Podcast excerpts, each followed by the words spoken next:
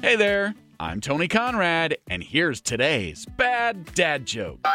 Did you hear about the bread factory that burned down? The business is now toast. and that's today's bad dad joke of the day. If you enjoyed that, tell it to a friend and then tell them about this podcast, please. You doing that is helping us grow our audience.